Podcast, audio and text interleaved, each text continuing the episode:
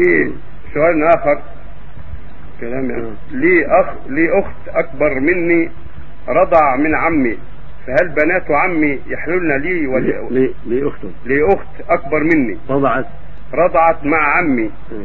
فهل يحل فه- ف- فهل يحل بنات عمي فهل بنات عمي يحللن لي له ولي ولاخوتي ما دام المرأة التي رضعت أختك رضعها ما ما يضركم أنت لك أن تنكح بنات عمك وكون أختك رضعت من زوجة عمك ما لا يمنع إذا كانت أنت ما رضعت من زوجة عمك وبنات عمك ما رضعوا من أمك ولا من زوجة أبيك ولا من أخواتك لا يضر لكن هذا ينبغي يسأل بنفسه لأن بعض الناس يكتب سؤال ولا يعرفه ما هو السؤال وين هو خط- السؤال؟ خط رديء يعني وين هو السائل؟